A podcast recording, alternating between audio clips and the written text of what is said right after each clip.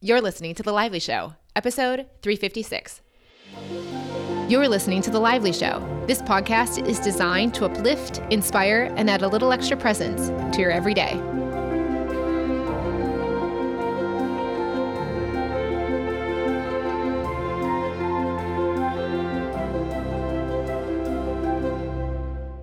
Hello, my friends. Thank you so much for joining us on this new episode of The Lively Show, which is an interview. Yes, as those who have listened to the show or started back at the beginning, even if you've recently, you know, gone back into the archives, you will know that I started the Lively Show with a heavy emphasis on interviews years and years ago. And that has definitely shifted over the seven years that I've been podcasting to doing a lot of personal one on one shows with you here in the Lively Show. And in part, that's because I really care about when I have an interview, the point of view and the message that's being shared. And what I really found with this one that you're going to hear today with Nechama Wachsman is that it is so exciting for me to be sharing stories of people that are living from their inner voices and changing them in wonderful ways. These aren't necessarily people interviewing wise that I'm looking for that have, you know, been best-selling authors or thought leaders in the world. I'm really excited not from thought leaders and mental people, but people living from their inner voice and the wisdom inside them with very beautiful and relatable life experiences. I think that is so special right now to me and what I want to share with you. So, Nechama, today, thank you so much for coming on the show and doing this interview. I was so excited to be sharing. Nechama is a wonderful woman living in New York, as you will hear, and a mother of four and a wife to Abraham, who you're also going to hear about because he too has a role to play here in the lively community as well. And Nechama, as I've gotten to know her through her IVFT training, had an amazing experience with her most recent pregnancy. Like I said, she's a mother of four, and the most recent pregnancy you're going to hear all about and how she approached it differently using her inner voice which led to a pain free pregnancy. It's amazing. Her shift on motherhood is also truly something I think that is so relatable and inspiring at the same time. So, very excited to be sharing her life experiences with you guys because I don't have that personal motherhood experience to be sharing directly, but I know so many people can relate to parenting here in the Lively community. So, before I go into that, also, just in case you're curious, if you want to reach out to Nechama after listening to the show, you can find her over on the Lively community app at N E C H A M A, Nechama. So at Nechama is her handle in the Lively Community app, which is free to download. There's 2,300 other wonderful people besides Nechama on the app as well, including myself and many other people that are listeners to the Lively Show or IVFT facilitators or people that have taken other courses with us. Basically, anybody that's a fan of being in the community can join for free. If you also are interested, we share her experience with IVFT. IVFT is starting in October. So if your inner voice feels like it's a fit, we're excited to work with you in our next round. The actual official start of IVFT will be October 18th. And we have a free class for those that register for IVFT coming up called Aligned Relationships in October 5th, 6th, and 7th. So that's going to be a course that's freely offered to those who pre register for IVFT before October 5th, 6th, and 7th so they can join us live. If you're also interested, you'll be able to join that and just pay for exclusively that class. Now, aligned relationships isn't a dating relationship context. It's pretty much people in your life, whether they're friends, family, partners, or peers, or in the global community as well. We're going to talk about the power of relationships and how that connects to your consciousness. I'm excited to do that one because it's a topic we haven't directly touched on in any previous classes. So it'll be perfect to do there. So, yeah, there you guys have it. I'm so excited for you guys to meet Nechama. So, with that, let's go to the show.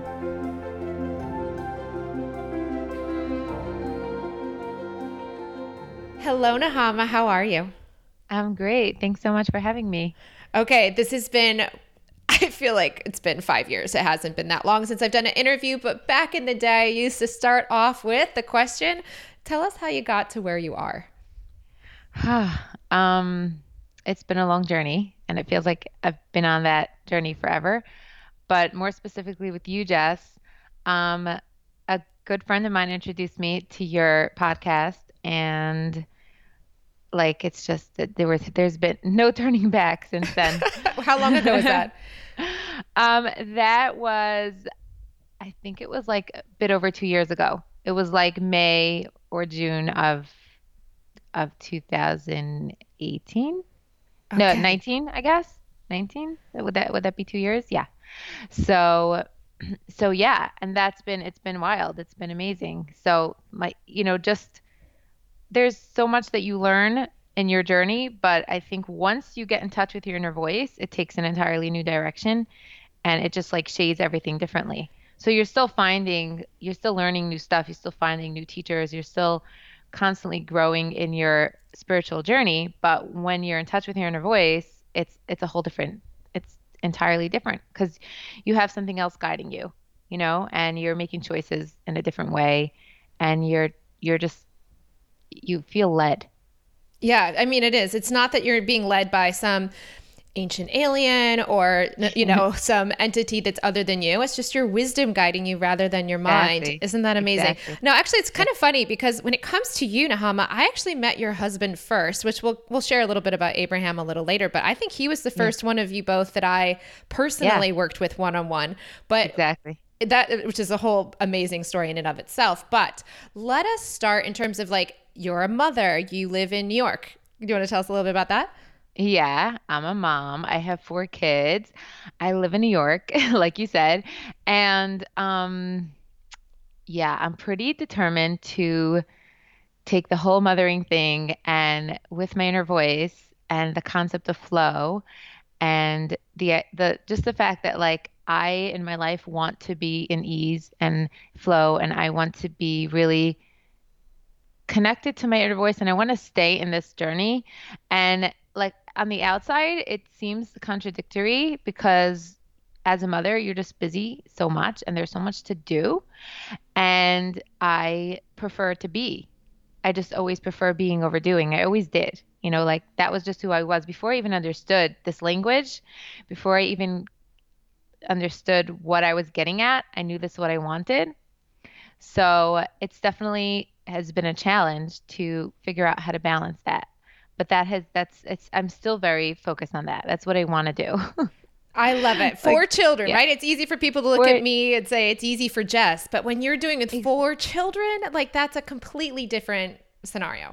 Yeah, it is, but it's like I'm not going to give up. I want to not do as a mom. Like I want to do the least possible. I want to be. I want I want to model that for my kids. And I want my life to be easy and flowy and it and it can't be that you know, uh, just because I chose to, you know, birth four souls into this world, that I sh- can should have less. Like it doesn't, right? Every human being should be able to really be in that state all the time because it's it's our natural state. It's where we're supposed to be, right? Like the whole mind control thing is not it's not really natural, right? No. Or I don't know, maybe no. it became natural. It's, but it's becoming ingrained in our society and mass consciousness. Exactly. Yeah. Exactly. So I think the biggest challenge is just like going against what people have come to think of as like good parenting or healthy parenting or like what makes you a good mom, you know? Um, so just going up against that and saying no, like if I don't take responsibility for things, right? If I trust that my inner voice or that my children's inner beings are guiding them and I don't have to do so much for them. I don't have to be on top of everything. I don't ha- I can just like allow things to happen even in areas that would be considered irresponsible. Um yeah. That's a term that's a really loaded term you just shared there. A good mom. yeah, an interesting thing? Like what does that even that I just realized that's a heavy uh badge for it's, the mind to actually gotta go, what is that? And and what have you found yeah I think if you're living from the mind, found, yeah, yeah, if you're living from the mind, you're gonna always be trying. Th- I know because I was there, right? I'm still like getting out of that like shadow of it, but I'm like I really turned a corner already. Like I gave, gave it up, but it was a struggle to get out of that mindset of like, and I think every mom relates to this. I want to be a good mother, right? Of course I want to be a good mother. Like I chose to be a mom and and I'm going to do the best job at it and I like I kind of like owe everything to these little people, which is not true. Like, why do you think you owe everything to those little people? But we just do. We think that we have to give them everything. And so we go in with this mindset where we think that we can do that, you know. And in reality, these people, these people, they're little and they're our children, but they're people. They're their own sovereign beings. And we come with this idea that we have to be a good mom. And that, I think that impedes on their, um, ability to be their own people because we're busy saying, okay, I have to make sure everything's good for you. I have to help you do this and that, right? I have to even take a small example or or not so small maybe of like food and eating. It's like I have to make sure you get the proper nutrition. I have to make sure you grow properly. It's like this is my job. It's what makes me a good mom, right? But even though they're they're small and they're maybe their cognitive minds are not as developed, they're still sovereign beings. They're still in charge of themselves. They still have their inner voices that really are know what's best for them and that's guiding them in in the best way for them, which we can never know. In our minds, we can't know that, right? So, really letting go of the notion that you can even be a good mom in that way and that you could even you know get your kids to do something that's good for them like what does that even mean right like do we even know but you know so coming from the place of i trust i trust that these children um are gonna find their like they their inner voices are guiding them and guiding me too, right? Like my like I'm we're living in the same in the same space and so if I tune in to this deeper wisdom on on my deeper wisdom and their deeper wisdom, I'll know. Like I'll know. And I can just hands off like as much as possible. I can really hands off. And the truth is for me, I in the areas where I I worked on letting go and and really flowing, that's where it's easy for me to just okay, you know, as an example, even just for food, um, which has been a little bit more of a challenging area. See, everybody has a place where they're, you know, this, the chew toy, right? Yeah. So it's like the place where your mind just can't let go. So I see it in other people a lot around safety, for example. So they feel a responsibility to keep their children safe, which is this is like could be triggering for people because what do you mean? Like my two or three year old won't know um, that it's not safe to climb there or that the street is not safe or you know all kinds of things. Like even just like the stairs people put like a gate by the stairs so their kids shouldn't fall down right? So many of these these idea things because they feel responsible to keep their children safe. But if you trust and you know that your children have an instinct and they know what they can and can't do and it's this is just the way I sum it. They'll never climb higher than they feel safe to go down. But that's but that's if they know that you're trusting them, right? So everyone has their edge. Everyone has where they feel safe. So with safety, I I got that down. Like I'm good. I know my kids are safe. I don't worry. I don't stress. They can climb wherever they they can do. I don't put gates on my stairs. I don't do any of that stuff. And for the most part, you know, they're aside from the occasional falling off the bed, which I think is is normal and probably part of human experience. um, my kids are are safe. That things don't happen, you know, thank God on a uh, on a general scale. But um, for example, for me, like food, I had this thing in my head, this in my mind that I I have I'm responsible for that for them to be healthy. So letting go of that and making sure they eat and all that that was hard. And recently, one of my I I you know I was this is like an inner um, battle of like, okay, I want to give them to eat. They're probably hungry. And if I don't give them to eat, they're going to be crazy and they're going to be like bouncing off the walls. So it's like, take a step back. I go into my inner voice and my inner voice will say, like, I'll feed them, right? Or I take care of them. That's what my inner voice said in a session like a few months ago. I had a session with an uh, like an IVFT, a fellow IVFT trainee, and we did it all around parenting. And my inner voice kept saying, like, I take care of the children. Like I do all that stuff, you know? It's me. You're just like in in a situation where I need you. Like if I want to use you as the one that's helping them, like you're the messenger, so to speak, then I'll ping you. I'll let you know, right? But if um I don't need you, you could just you could relax. Like you're not needed all the time, you know? And even if you are needed, you're not in charge. You're not in control. So and it's amazing. I see it happen. I see it. I let go every day of something else. And my kids came over just yesterday. One of my kids came over to me and said, "Mommy, I'm hungry." And for me, that was a moment of um, I know that sounds like such a normal thing for a child to say, but it was in a way of where he was really taking control of his hunger and his eating and I didn't have like it was clear I didn't have to think about it. I was I was available to offer something to him, but that was it.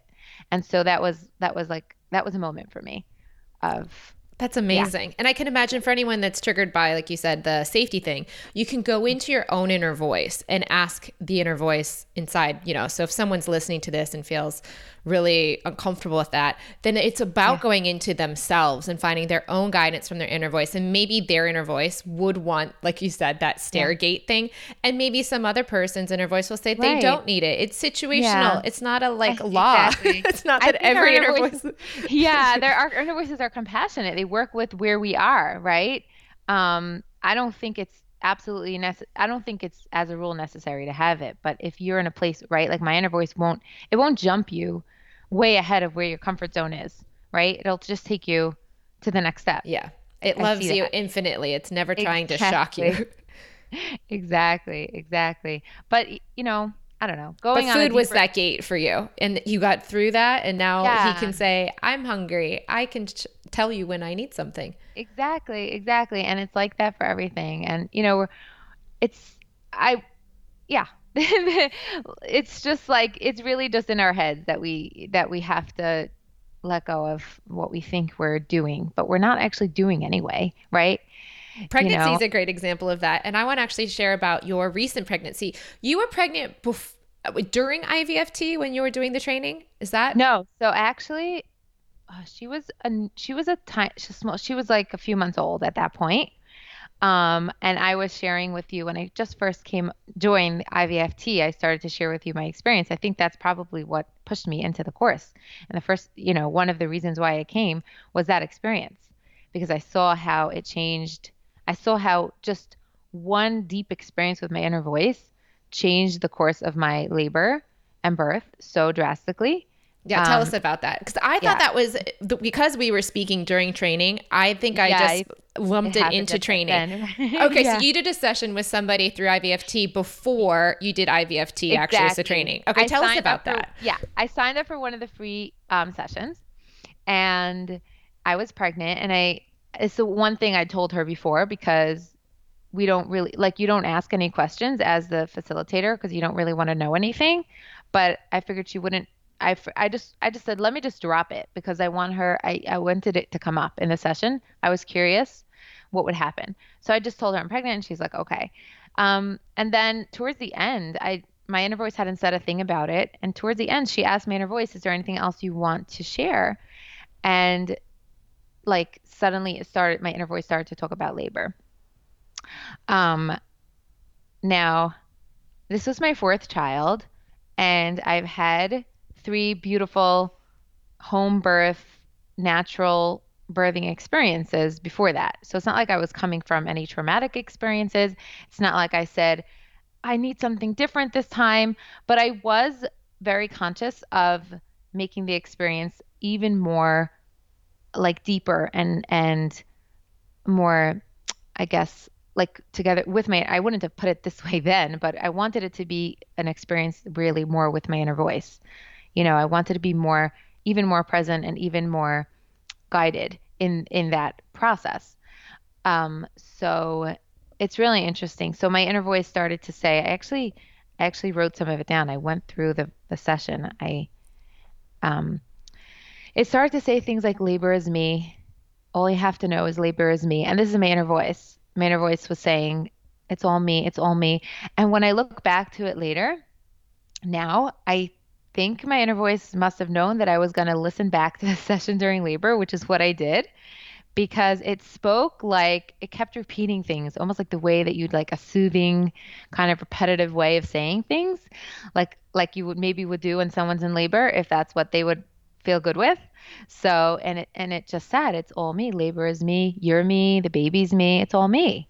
Like it's all me. It's okay. You don't have like and then it said something so beautiful. It said it's okay. Fear is normal. Don't try to outsmart me and take away your humanness. I made you human because I want you human. So that was like, okay, just just be. Just be with this. It's okay. And then um it started to say something like, let the human birth more of me, more of me, more of me coming through, more of me coming through, coming through, more of me coming through. And that's when the light bulb moment for me was like, oh, more of more of me, me coming through, meaning this this godliness, this this inner voice, this like this bigger part of us that that we all carry when we're giving birth there's more of that coming through into the physical world. That's the moment that we're a new soul a new spark a new a new entity that's carrying this um, soul right? This something so big coming through. And i always had known that that's why it's possible reason why labor is could be so painful because we this is it's kind of like trying to birth something so great and so like powerful through our small human bodies. And so if we're going to try to do it just with our human bodies and our minds or whatever, we're it's going to be painful, you know? So my inner voice was saying like open up to me, like open allow me through. This is just about allowing me through. And it even said something like I'm not the baby, I'm not someone else, I'm not the child, I'm not another body. I'm just me. Like it's just me coming through. You know, it's more of me. And then it said, it just said so many amazing things. It said, um, and then once I come through, you don't lose me. And I realized that was another piece of resistance that I had was that carrying a baby in pregnancy, you're you are carrying another soul, and there's something very special about that, and it feels really good. And letting that go, letting that through, there's resistance there. I don't want to let go of this. This is a beautiful state. I'm carrying like I'm, you know, this human being is getting formed within me and there's this energetic being that's I'm carrying all the time and it's it's such a it's it's there's a high to that. There really is.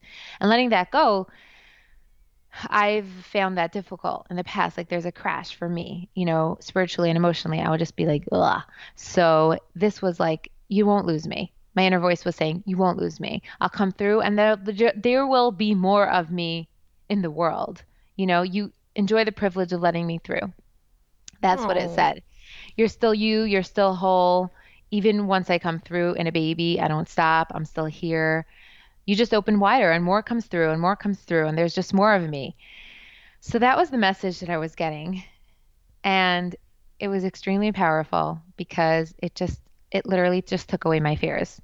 You know, it just took away my fears, which I weren't wasn't even aware really of what those fears were. I had given birth already. I wasn't afraid of labor, right? Like I've done this before.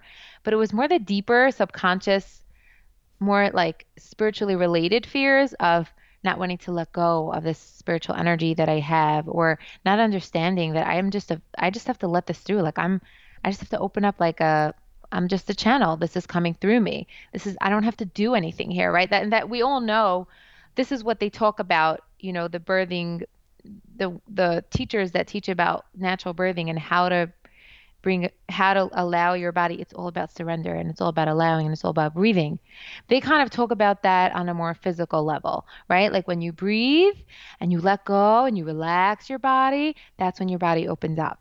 So this helped me get to that state physically from a more spiritual place because I once I understood that I just need to let this energy come through, then I was able to truly truly relax my body. It's just like an inner voice session, as you said that. I was just like, that's what I'm doing with everybody to get them to hear their inner voice. Right, is getting them exactly. to relax, surrender, breathe, and let go.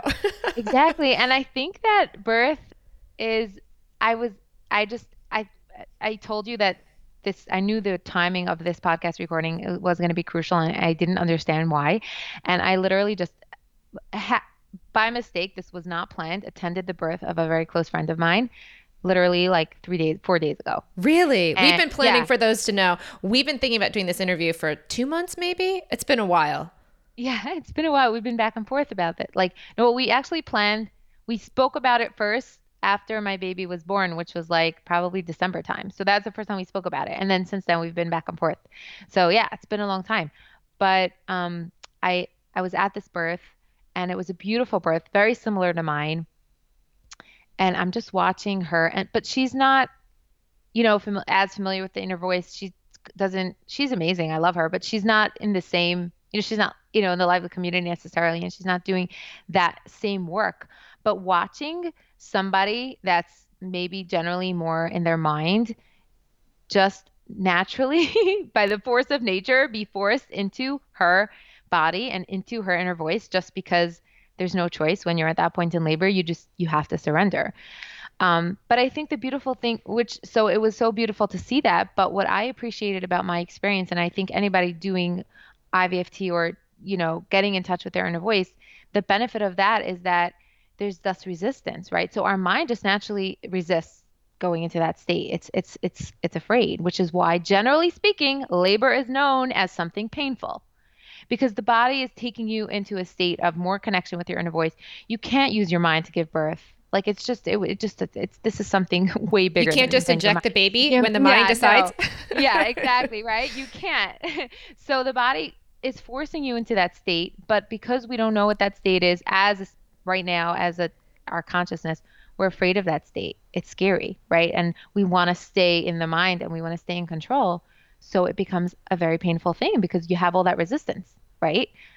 Um, but if if we're kind of training ourselves to drop in and and starting to recognize where the mind that the mind isn't really us and that it doesn't really do anything and then it's right then coming into labor it could really be helpful because we're already more open to allowing and more open to surrendering and more open to letting go. Because as much as you breathe and train your body to do it, if you're still in your head, in your mind, it's it's not really going to work. And I'm telling you that from experience because that's what happened with my first baby.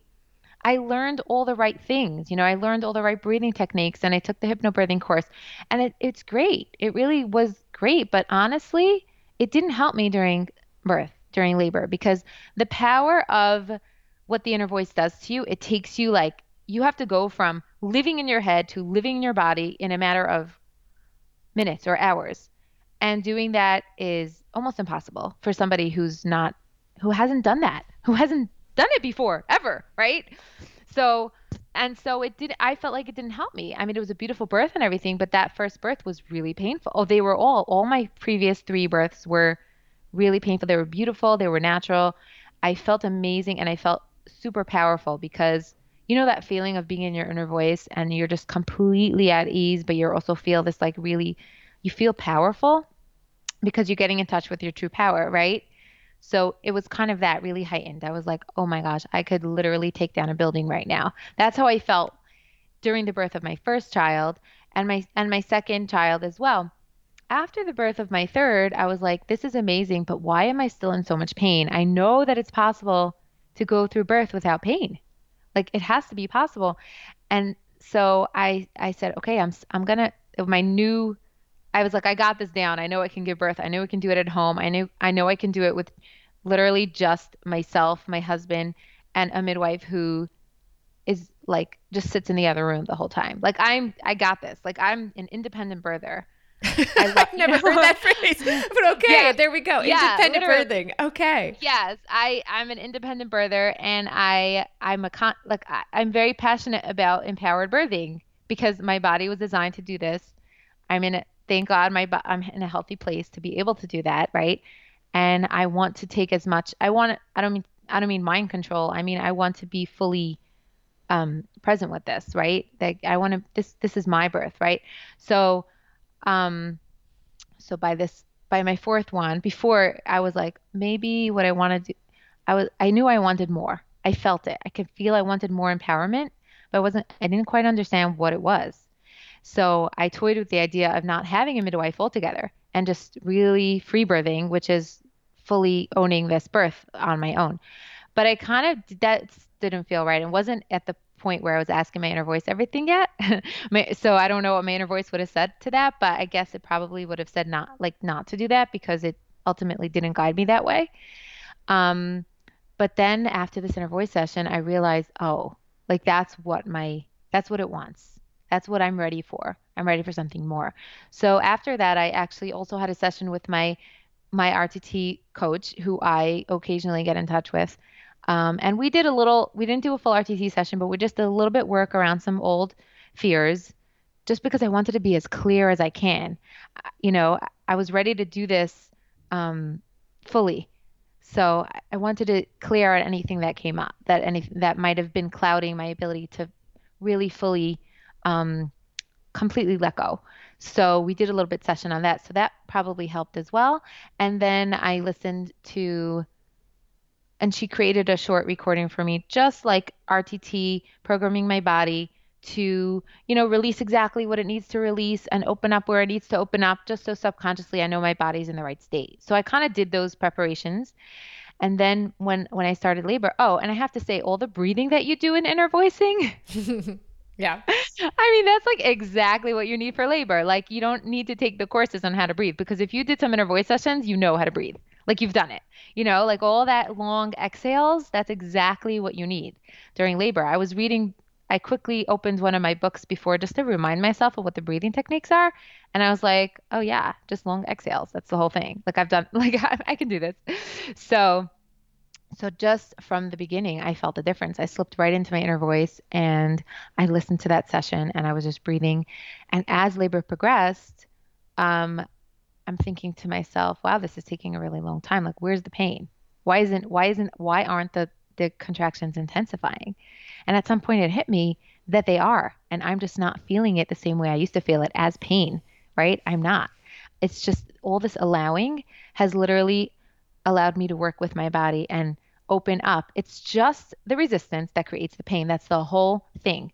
The body can do this. We were created to bear children and birth them, and it can't be that it has to be painful. Like that doesn't that's like a contradiction to nature right so um, it doesn't mean it, it's not uncomfortable it doesn't mean there's like i didn't feel any pressure or it wasn't exactly like i was just chilling on the beach but it was better in a way because i was like in such a deep state of connection to myself and to my inner voice and to what was going on it was it was it was in a way it was blissful. It was it was really magical.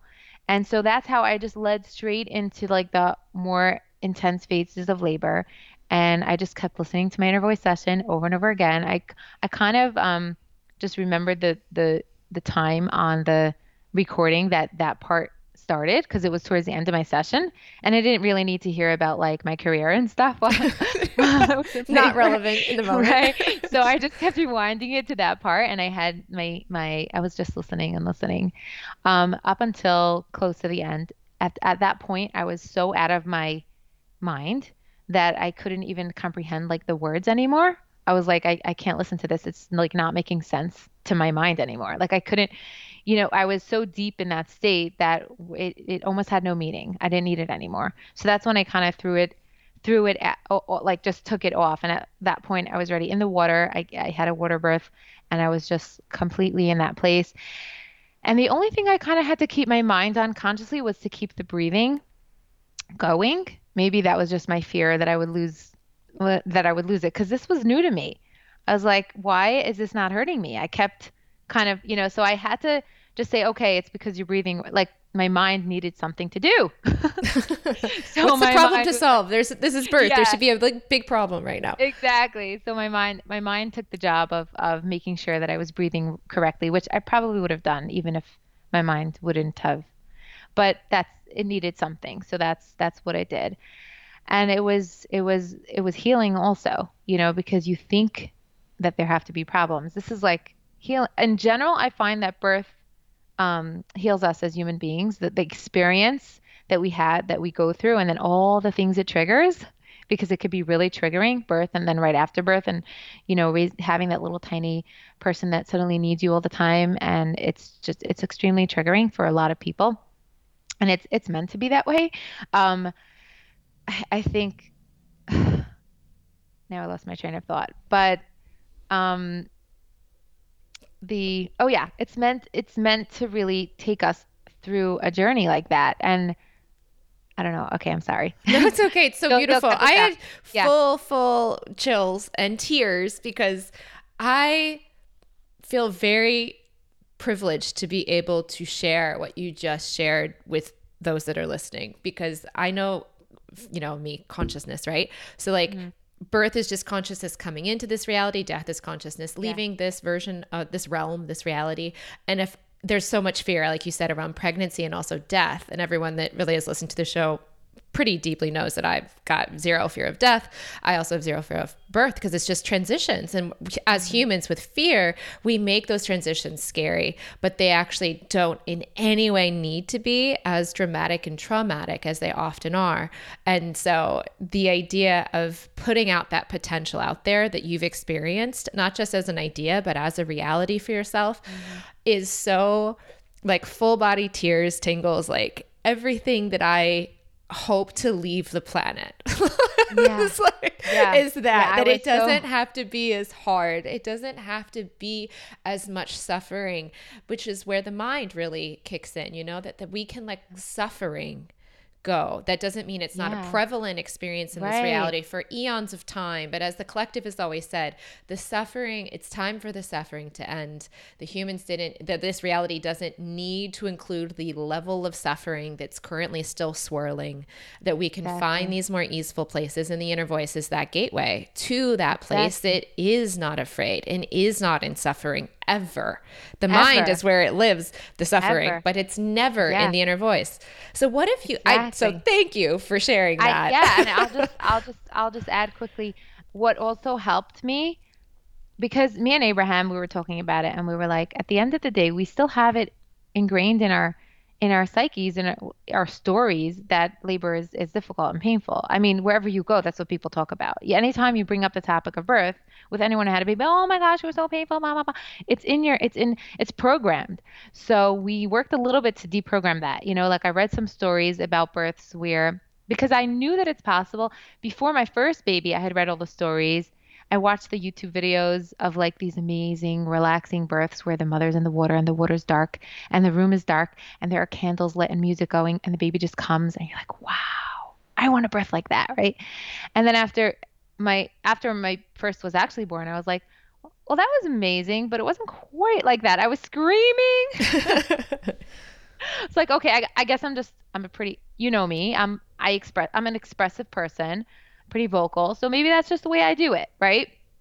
I didn't quite, so I kind of just accepted that at first. So it wasn't until this baby where I said, wait, no, something else is possible. It is possible. So I read those stories again just to remind myself that it's possible and so that I can kind of let go a little bit of of that yeah that notion and the suffering part that was the other piece it was like another big piece for me was i deserve to give birth without pain like I don't have to go through this. I don't have to earn this, you know, through through the pain and the suffering. I think there's this idea out there that it's like it somehow makes the birth holier if you were in pain. do you, you think know? that it, do you think it makes you a better mom if you suffer more or you sacrifice more? No, I think people maybe subconsciously feel resentful or or you know it's it's it's it's a hard you have to get over that. You have a baby but you just went through so much. There's it, i don't think it's necessary. I mean it's necessary if it happened. Like if it happened to you it's part of your journey. It's part of your it's part of your it's allowed. learning. it's not a exactly. bad thing if it happens. Exactly because nothing's bad. And because it's exactly where you needed to be in the moment and your inner voice knew that so that was perfect. But if you are seeking a a, a pain-free labor and birth and if you're seeking it is entirely possible like without a question. And you deserve it. You deserve it. You 100% there's no reason why you shouldn't or can't have that. And don't let other people talk you out of it. Don't let them say well birth is supposed to be like that and don't let them talk about the curse of eve and don't let them do that. Just just go inside to your inner voice and you ask your inner voice what it says. That's yes, it. exactly. And if you don't even all of this, go into what is pain inner voice? Is does birth need to be painful inner voice? Do I need to suffer inner voice? Like go uh, check in with yourself as those that are listening right. are going into this, and they might go, "Oh my gosh, but it was painful. Did I deserve that?" No, that's not like you're being punished. go into your inner voice. It'll help you to find the clarity for your own situations, whether it's pregnancy or obviously anything in life. But yeah, just to be able to um, I feel personally like this is my last last life. this is my I'm here to be to be on the way out. But as I stay for the remainder of what's left here now, I love that you're sharing this and that this little place and this little corner of the world and this this reality is choosing to believe there are potentials and examples of life being easier and more flowy and more peaceful in and out of this reality and within, in, within, and out of the reality, that it can be more grace filled and trusting along the way. 100%. I love that. Okay, so how did actual IVFT? So you kind of got all of this from doing this session or two with yeah, some people. That that's, yeah, a, that's a lot for having a few sessions. With one session with Melissa, she was great, and and that really put me. And then again, listen, yeah, it was it was it it was it was magical. That birth was magical. I'll never forget. And it was the first birth that afterwards, I didn't think I could never do this again which anybody who went through it knows what I'm talking about, right? There's just like, why would I ever, I can't do this again. Like, it takes a long time till you come to a place where, like, okay, maybe I can think about doing that again because it's really intense and sometimes really painful. And this was the first time where I said, okay, I can, I can imagine doing that again. That, that was amazing. so, yeah. Aw. So, what made you decide to do IVFT? um, well, my inner voice, I, I always wanted to do it from the beginning, um, but my inner voice had just, it wasn't the right time. My inner voice told me not to up until that point at which my inner voice just said to do it. So that was that. Like, I don't even know why I did it then and not the other times. But now I know because I made such good friends and I feel so like soulmates with me. like, these are people I had to know. I must have known them. Like, I feel so close to them that my inner voice knew I had to be with them, I guess. Oh, your crew came together at that time. So that's yeah. when it worked out. And that's exactly. amazing. How did it influence or impact your life so far? Oh, that's a big question. In, I mean, every way possible. In every way possible. Um, just doing inner voice sessions with other, I guess I shouldn't say this because I've never done consistent inner voice sessions with someone else, not in IVFT. So the it's mainly the extent of how much you're with your inner voice and how much you're talking to your inner voice and asking it and just transitioning into becoming someone who lives with her inner voice. That's an entirely different existence. It just is, you know? Um, so I don't know if it's possible any other way. I know that with IVFT, it's possible because you are just immersing yourself in it and you're making all these new friends that you can do it with each other. And then even now, since that has like that um, period has sort of passed. Like we're still in touch and we still inner voice with each other, but not as much as we did right after. But I am now turning to my inner voice much more. I'm living with my inner voice much more. Well, now I have a new goal, and that is to live with as my inner voice. I didn't even realize that's what I wanted before. I didn't even understand what that meant, you know? So just um, being able to yeah. It's just it's just literally um waking up in the morning and just being like inner voice like it's your day. Like it's what do you what do you want? Like what do you where what would you have me do now? And it's it's the mind resists. The mind is like you have to feed the baby. The mind is like you have to do errands. The mind is like and i'm like inner voice what do you want? What do you want? And i hope that i probably won't have to for the rest of my life ask my inner voice every morning because I think that as I flow into really, really allowing my inner voice to lead, it'll just I'll feel it. It'll be more natural. It's just what I'll do. Exactly. When I wake up in the morning, yeah, like, yeah, that's what I'm hoping for. But I recognize that now I still need to ask, and I'm okay with that because I, it's better than I'd doing rather, the errands from your mind.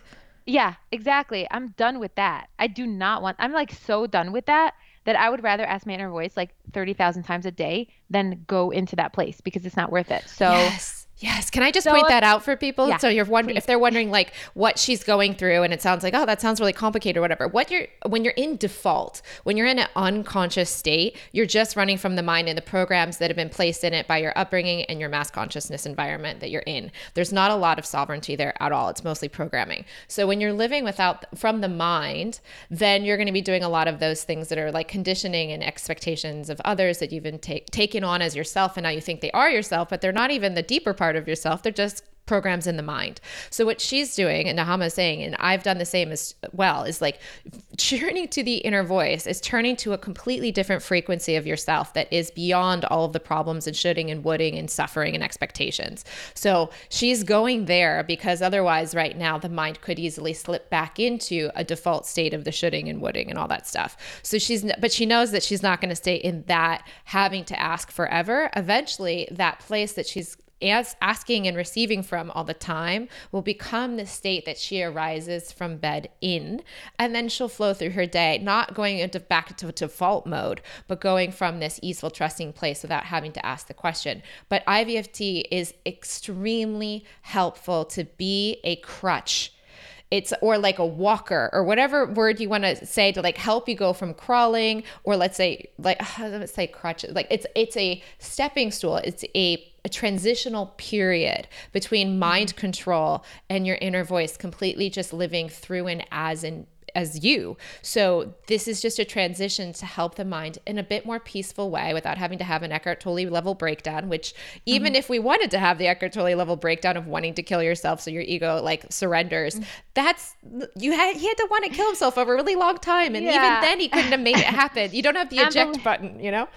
Believe me there are pl- plenty of little breakdowns along the way you know because even just a little bit of letting go of those that programming there's a part of you that freaks out like oh the beanbags come up. Yeah exactly. Yeah. they do.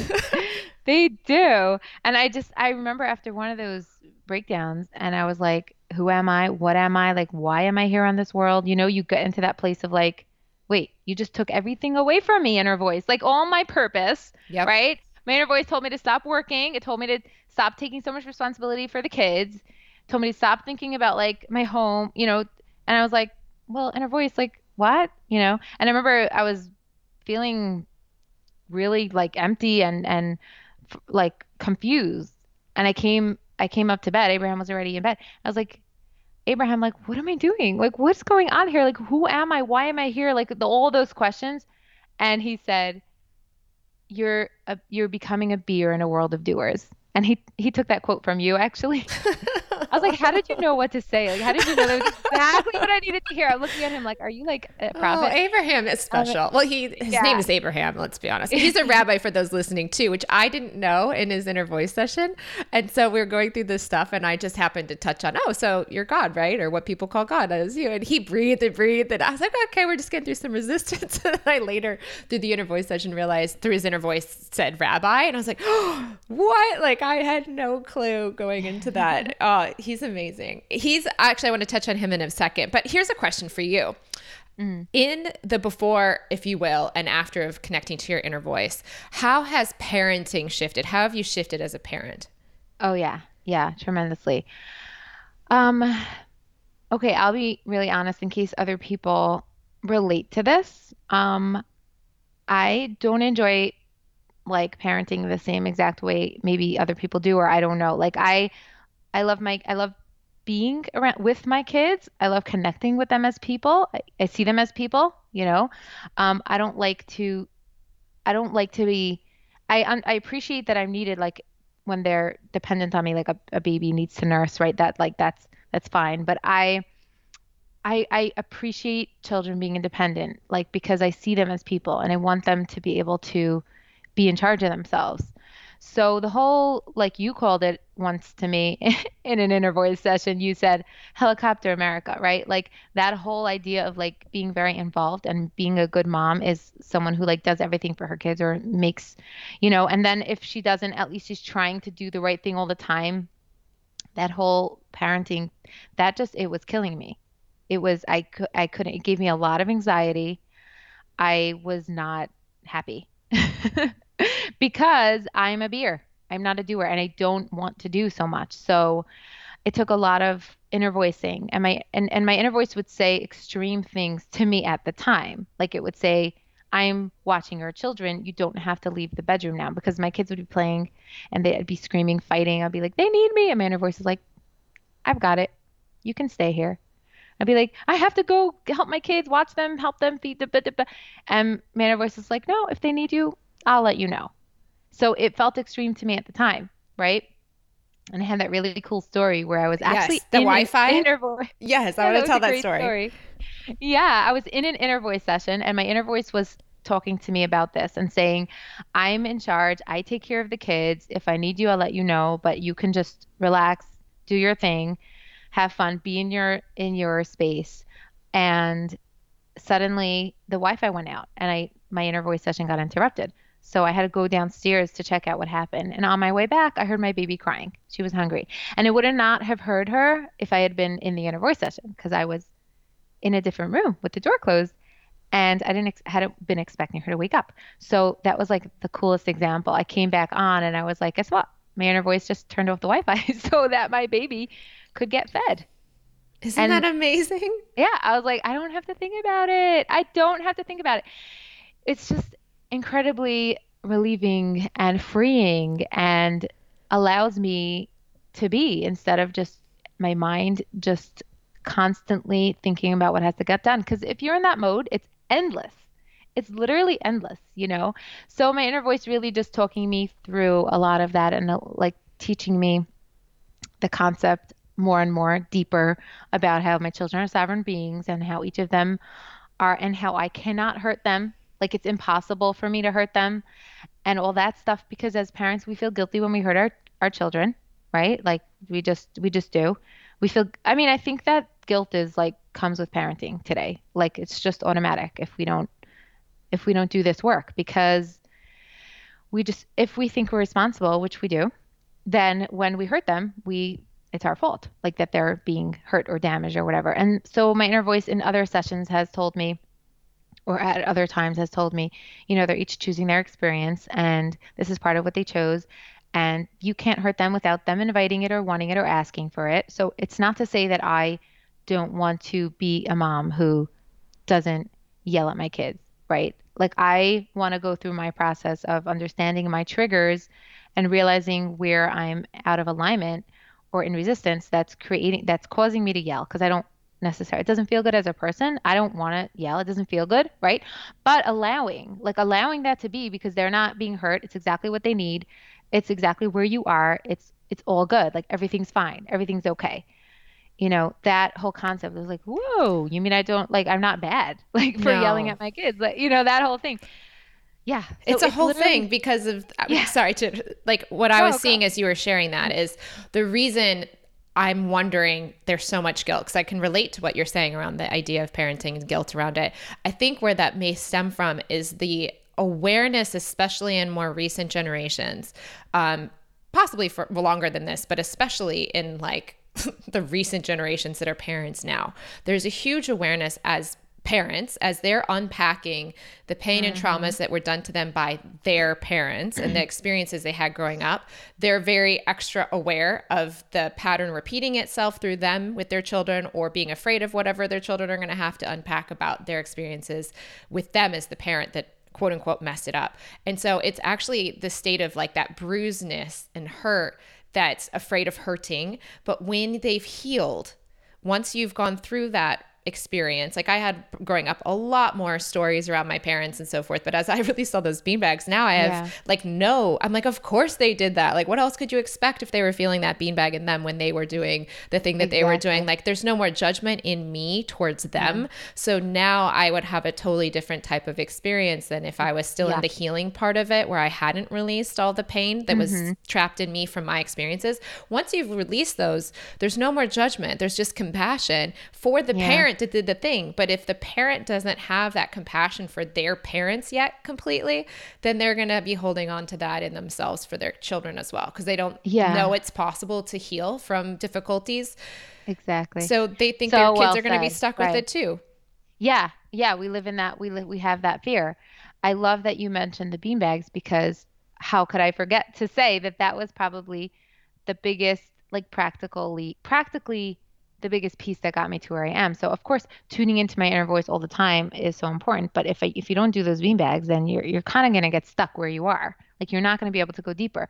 And so for months, like literally for months after IVFT, I was just perpetually releasing beanbags. A lot of people go through that. It's a big thing. Yeah. But you know what, guys? It's not psych. It's, you don't have to go purge in the woods with a shaman. You can do this safely in your own home with your yeah. own awareness, and that's where the yeah. real. Um, work can be done sustainably and healthfully uh, when the awareness is ready it releases in a way that's safe it's kind of like probably childbirth right the contractions and so forth go in a place in a space that's right for that body yeah exactly exactly yeah and it's okay to i mean I guess I invited it. It was intense and it was a lot and but it's fine. I can just I'm I'm a busy mom. Like I'm in it living in I'm not in the woods, right? And I just go to my room, close the door, and take as long as I need to take. And I just tell myself anytime my mind gets like, what are you doing? You know, your kids need you or da, da, da, da. It's just like I just tell myself, like, this is the best thing you can do for anyone in this house right now. Like, take as much time as you need to release this beanbag because you're doing them the biggest favor. yeah, because that's the part that's going to make you want to yell in the first place. The exactly. reaction that's over the top is always from the pain from the past. So the over yeah. the top triggers are those old old beanbags that are still there. So you yeah. releasing that's going to calm you down for the most yeah. that you can ever do in the future. Exactly, exactly, and it's such a good feeling. Just don't resist. I just want to say, like, don't resist the beanbags. They it feels so good to let them go. So yeah, the process is a little like, uh, you know, but I don't know. Like it's. Would you ever want them back? Would you ever want to go and have it never released? All that you've no. released. Oh my gosh, no way, right? No way. It's like a straitjacket going back in. Once you mm, release them, yeah. the freedom on the other side is undescribable. Yeah, and, and it, it does end. My inner voice kept saying it will end because I was like, will this ever end? Yeah. Why am I perpetually in beanbag state? Like this is crazy. I'm always getting a beanbag every five minutes. I'm like going crazy. And I was like, yes, it will it will slow down. And it did. I still release beanbags, but it's not like that anymore it's not. I'm more in a and I'm more in a flow state. I'm more connected with my inner voice now, and um, yeah, it will. And I, another thing I wanted to say about IVFT, where it it took me was out of the place of problems. I think that even with all my spiritual work, which is, you know, this has been a journey of years, and I think probably anyone listening will relate. You know, we're we're this is our we're, this is what we're doing. This is why we're here. We've we are seekers and we're we're just going to spiritually grow and change all the time. That's who we are. So I've been doing that my whole life, but I have not successfully been able to let go of the mindset of there's more I want to change, there's more I want to work on, there's more I want I want to, you know, that um there's still a problem kind of feeling. Like where's the next problem? And even if the problem was more of a spiritual nature, like where I want to work on this or I want to change that or I want to be able to achieve that state, right? Let alone like the other problems of like you know my child has this issue how do i help him? Or i'm not making enough money you know those kind of problems which the mind likes to grab onto really quickly. But then there's the trickier problems of they they come in more they look more spiritual right? It's like oh i want to be able to you know be in that state or there's just always something else i want to get to. And i the inner voice cured me. It cured me. It was like you are good right here, right now. Like there's nowhere to go. And in my mind would be like, but I want to be like this and I want to feel this. And, and it's like, no, you know, like this is, and of course, obviously, that's the way I want to, that's the way to get to exactly what I wanted. But the mind doesn't get that. So, so yeah, I have reached a place where I literally feel like there's, I'm like, wait, what's the problem I want to fix today? And like nothing comes to mind. that is so like, oh, beautiful. there's that. Okay, whatever. There's that little thing that my kid does, or there's that little issue in my home, or there's that like leak, you know, the pipe leaking, whatever. It's like, you know, it doesn't, it doesn't, just doesn't hit you in the same place. You just don't care. But you still can get the leaks taken care of. It's not like people are living in like complete, you know, uh, no. disarray. It just means no. that things happen more smoothly. Yeah, it's the opposite. Things happen more magically. Like I've been noticing how things just happen. You know, things just and and that's what my inner voice had said. Allow things to happen. Allow. And there was all the guilt of what it like. I don't want. Why should I make people do it for me? Like for some reason my mind thought that if I'm not doing it, that it means other people have to do it for me. Um, but no, things just flow in all kinds of you know interesting ways where maybe somebody did it but they were doing it anyway. So it didn't they weren't doing anything. They weren't i didn't feel like they were doing something special for me but they just you know it just happened. Like i'm trying to think of a good yeah things just flow. All these problems it's like they're not problems because i know they'll just resolve themselves. So i don't have to worry about them Beautiful. You know? One of yeah. the things I remember with Abraham to go to him, so he did his inner voice session before you did yours, right? Yeah. yeah. He was, yeah, he was the first one. Okay, so I yeah. love that. So what here's a question. I never asked him this because I haven't asked him, but what made him want to do the inner voice session?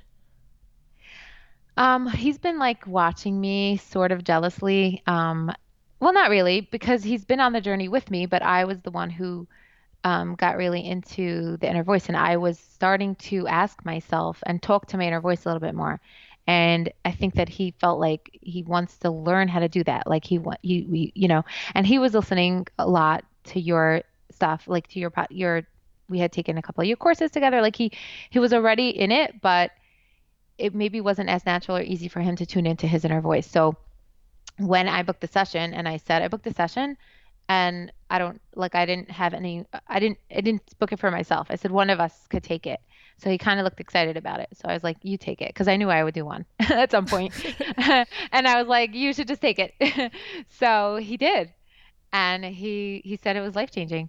I'm so excited. Why was it life changing for him?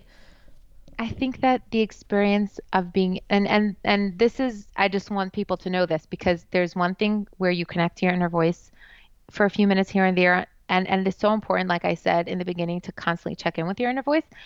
But the inner voice session of 2 hours being connected to your inner voice is like indescribably powerful and yeah, life-changing because you don't even know what that means or what that feels like to really be connected to your inner being for such a long time. And I think that's what he felt was so transformational to really feel his inner being, to be connected.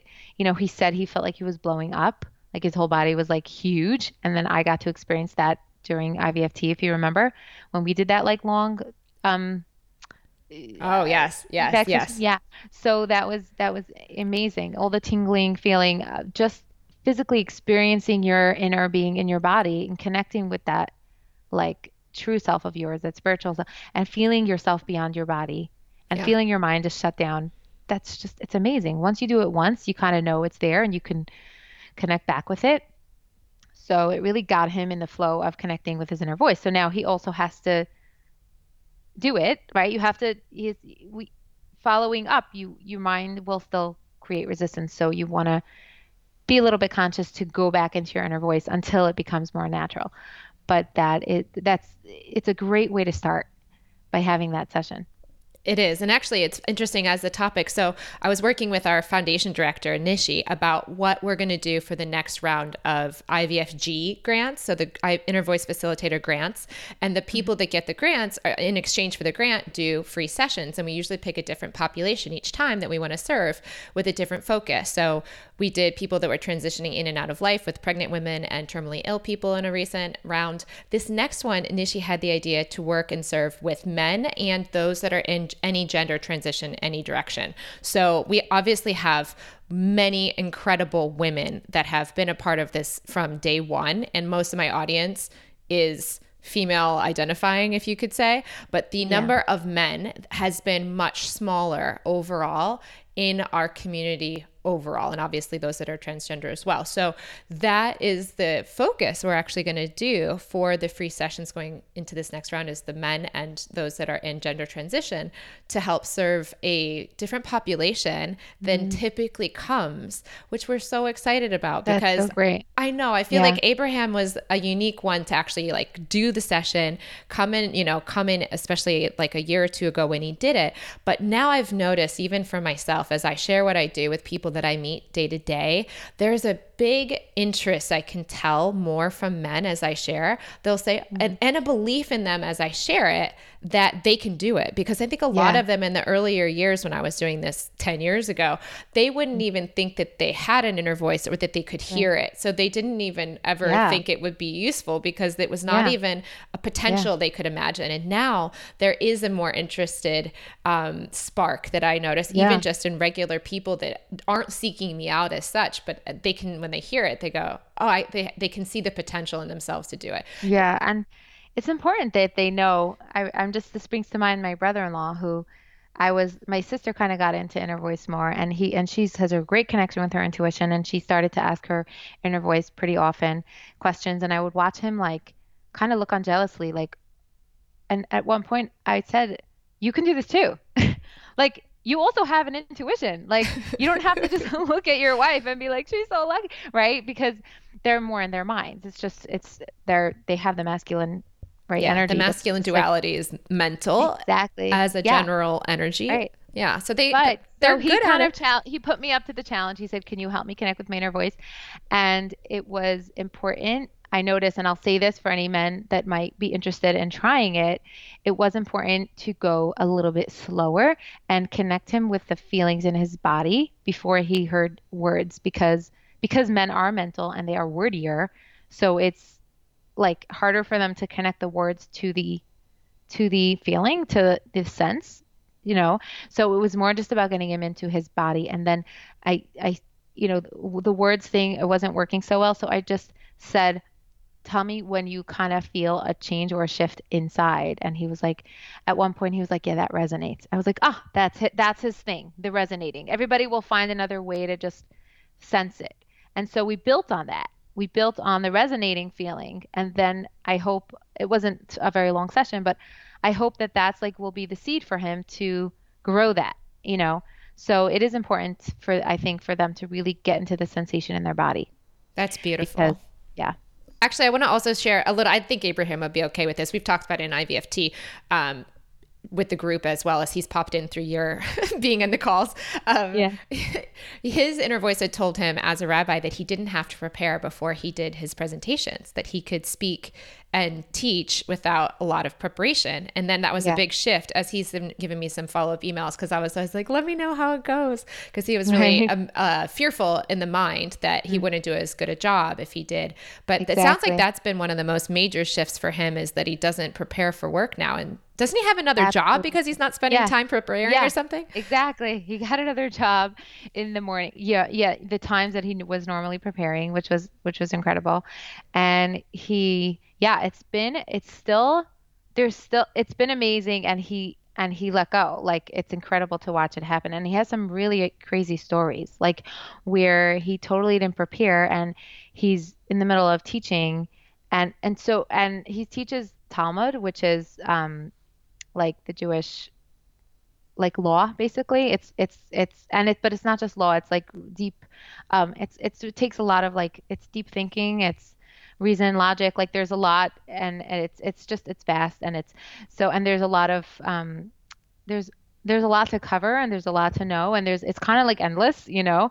So there's that feeling of like I might be missing something if I don't prepare right? Like how do how will I know that there's a commentary on this thing or how will I know that there's a book that goes delves more deeply into this topic if I don't prepare? How will I know? How will I know? How will I know? So and he has like these crazy stories where um his he'll ask her his inner voice like what to what to focus on or what to teach. And it will it will guide him to a passage in the book or in and it will be exactly what one of his students had just asked like the answer to it or something It's like, "What?" incredible. It sounds magical, but that's what Yeah. that we're living now. We can do this. It is a potential. It's literally a breath away.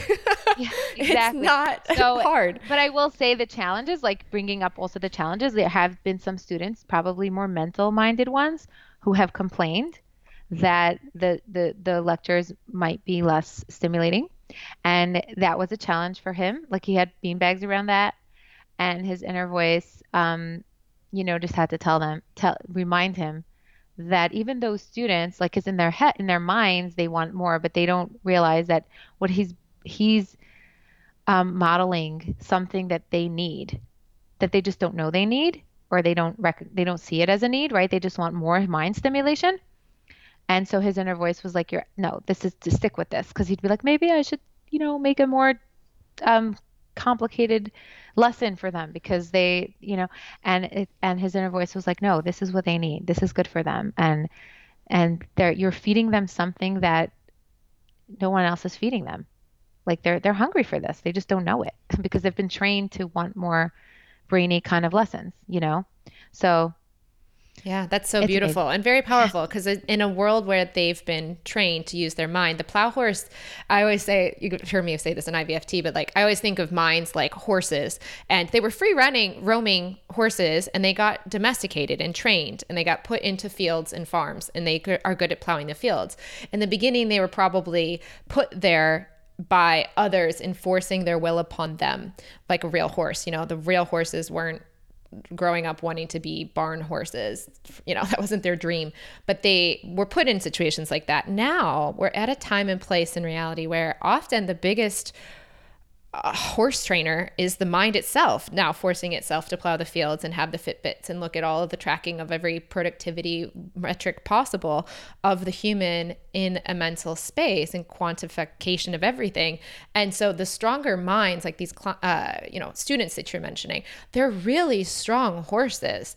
And so they've become very good at doing those plowing field things. And it's terrifying to the mind that's so good at this one skill to go leave leave the farm and go hang out in the fields and just eat the apples that fall down on the ground and not have to plow. They're like, what do you yeah. mean? I'm supposed to eat certain amounts of hay and I'm supposed to eat this metric of this. I have to intermittent fast. Like they're so mental about things because that's yeah. what they've become good at. And so it's really extra hard for the strong minds to leave that skill as just what it is, but not a defining limitation to what they are because they think yeah. that they're so much better at it than other less right. strong minds. So yes, right. in the mind game, they can out arm wrestle the other minds. Great. Exactly. But that actually becomes its own limitation to the expansiveness of the consciousness that yeah. we are. Yeah. And so they're actually more trapped because exactly. of their strength in a sense. And and I'll say this just for the minds who are still like afraid, but I shouldn't have to say this, meaning and I'll explain what I mean in a second. When you do that, like when you uh, like allow that to go, you end up with more.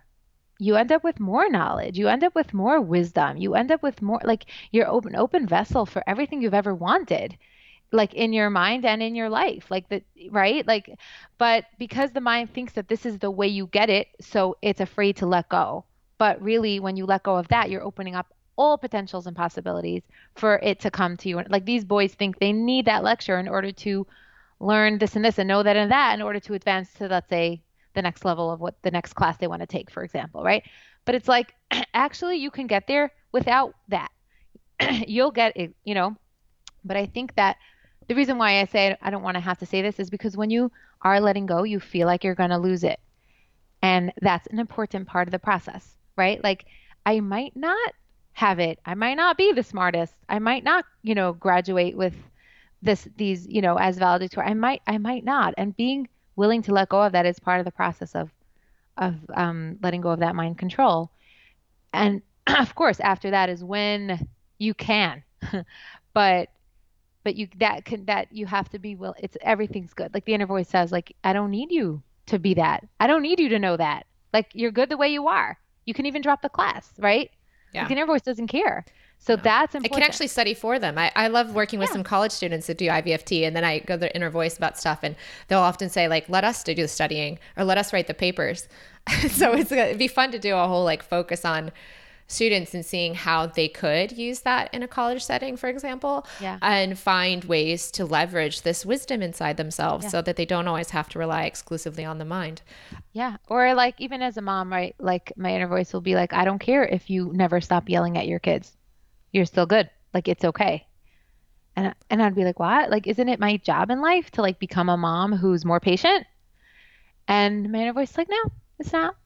Now, you and I both know that the process of doing this is actually helping me get less triggered and yeah. be a calmer mom. But but in a moment, my inner voice doesn't even care doesn't doesn't care about that. It doesn't it's it doesn't have the same goal.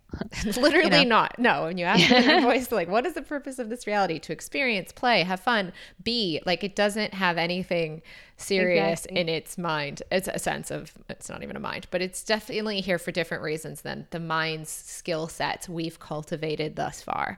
So, what exactly. would you tell someone who's considering IVFT the next round? Uh, um, well, obviously, ask your inner voice. um, don't just do it because your mind thinks it's the right time.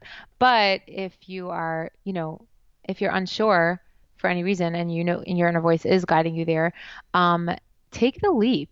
You know, it's probably just fear of where it's going to take you because it's going to expand you. It's going to take take you to the deeper place inside of yourself.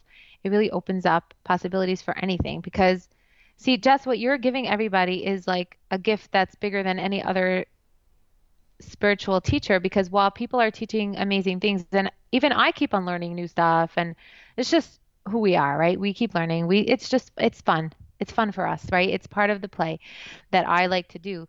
But at the end of the day, all I really need is my inner voice. Like I don't need any of that stuff, right? Because and if if I am discovering more things along the way, it's because inner voice led me there. So first get the key. Like first yeah. get in there. Yeah. Get the GPS and then let it take yeah, you where it wants to get go. Get the GPS. That's exactly what I um the the like analogy that I love to use, the GPS, because um yeah, it's an interesting time. It's actually like we're just past the high holidays for the Yeah, know, Yom Kippur just happened. Yeah, Yom Kippur and Exactly. And and Yom Kippur is a day of like cleansing from sin and and people I think like their minds get all caught up on that, you know. So I actually just gave a like a little workshop and I said, "Listen, your soul, your inner voice is like your GPS and no matter what you do, it's going to reroute you."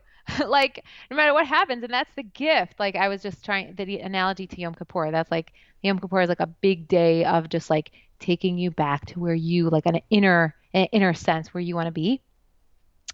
Um, and yeah, that's a gift of it. So that's a gift your inner voice is giving you all the time. it's like just rerouting you, like to just if you get in touch with your GPS, like you're gold, like you're you're good. And this the love, the love that comes from it, like the love that comes from your inner voice to you, like all anything you've ever learned about um, self love will just like be like, oh, I, that was self love. Like, no. Yeah. like, if you don't experience the love from your inner voice, like, you have no idea what self love is. And you're trying. I know you're trying to love yourself because that's what everyone says to do. And because you know that that's the answer. But loving, you can't do to love yourself. There's no action you can take to love yourself. You have to really tap into the love that's within. And your inner voice holds it, it holds the love that you have inside of you for you. And when you start to feel that, like there was a time that my inner voice would literally just like send me waves of love. And I'd be like, whoa, what is this? Like I would almost resist it because it felt like wrong. Like what I'm just sitting here like with love coming on me. Like it's not even, we're so conditioned to t- getting love from other people. And that's what love means in our society. Like we don't even realize. And, and my inner voice would be like, no, this is the source of all love. Like any love you feel from other people, this is where it has to come first. Like there's no, nobody else could really love you, right? No, like they love no. you, but you, you, you can't like this is you it. Can't feel it directly. Only through exactly. yourself does it ever exactly. felt. Exactly. And and if you can't really feel that feeling of love from within yourself, you're limiting yourself to love altogether. Yeah. So Yes. Yeah, it's like this is this and is it, and it loves you even Nechama when you're yelling at your kids. It doesn't exactly. think that I need to love you less because you yelled at your kids yesterday. It doesn't exactly. have any opinion about the things. It's it's truly unconditional love. Exactly. Exactly. Unconditional love. Exactly. And so yeah, it's the door. It's the, it's just like open the door. Like it, like just open the door to yourself and then let everything else happen. Like it's just I think it's crucial. Like if you're on a spiritual journey, ask your inner voice if it's the right time. But if you're here, this is probably crucial for you. I, I will say that. and it's a lot more peaceful with the, the amount of things on the planet that are changing at this point in history is only beginning to become apparent. But with everything that's going to occur in the next 10 to 20 years with technology and AI and everything that's about to, just around the corner, essentially, in a post COVID world, finding that place of peace inside yourself and the guidance and wisdom when yeah. the world's getting more mental and getting a bit more uh, stressed is a really yeah. nice tool to have connection yeah. to. Yeah, it's so yeah, I think it's going to become a point where it's more than just really nice, where it's if you have it, you'll survive, and if you don't, you won't. Yeah, I, I, think I think I don't know. I mean, listen, we all have an inner voice, and our and no matter whether we're consciously connected to it or not, it is guiding us to the exact experience we need all the time. Yeah. So that we can trust. Like that's what I meant about the GPS thing. Like with the Yom Kippur, it was like no matter what you do that you think is no good or however you want to like translate like wrong it, which is really you know it's not there's no such thing. But um your your inner voice is it's, it's you're good. Like you're you're you are exactly where you need to be all the time. Like that's i think that's the gift. That's the realization. It's not yeah so. Beautiful. Well thank you nechama so much for coming on the show. This has been a, such a joy to have you here yeah, oh, it's been I'm so I'm so happy it happened. exactly the right moment. And it's it's always a pleasure, Jess. I love you. I love you too, Nechama.